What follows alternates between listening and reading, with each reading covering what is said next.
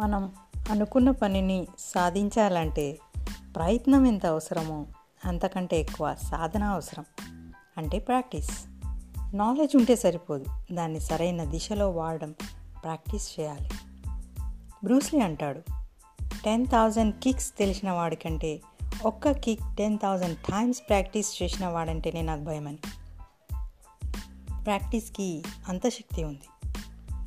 నువ్వు కావాలనుకున్నది నీకు దొరకలేదంటే ఒకటి నీవు దానికి సరిపడా ఎఫర్ట్ పెట్టలేదని లేదా దాన్ని సరైన విధానంలో నువ్వు బాగా ప్రాక్టీస్ చేయలేదని. దంగల్ మేరీకామ్ లాంటి సినిమాల్లో వాళ్ళ నిజ జీవితంలో వాళ్ళు ఎంతగా ప్రయత్నం చేస్తే సక్సెస్ అయినారో కళ్ళకు కట్టినట్టు చూపించారు.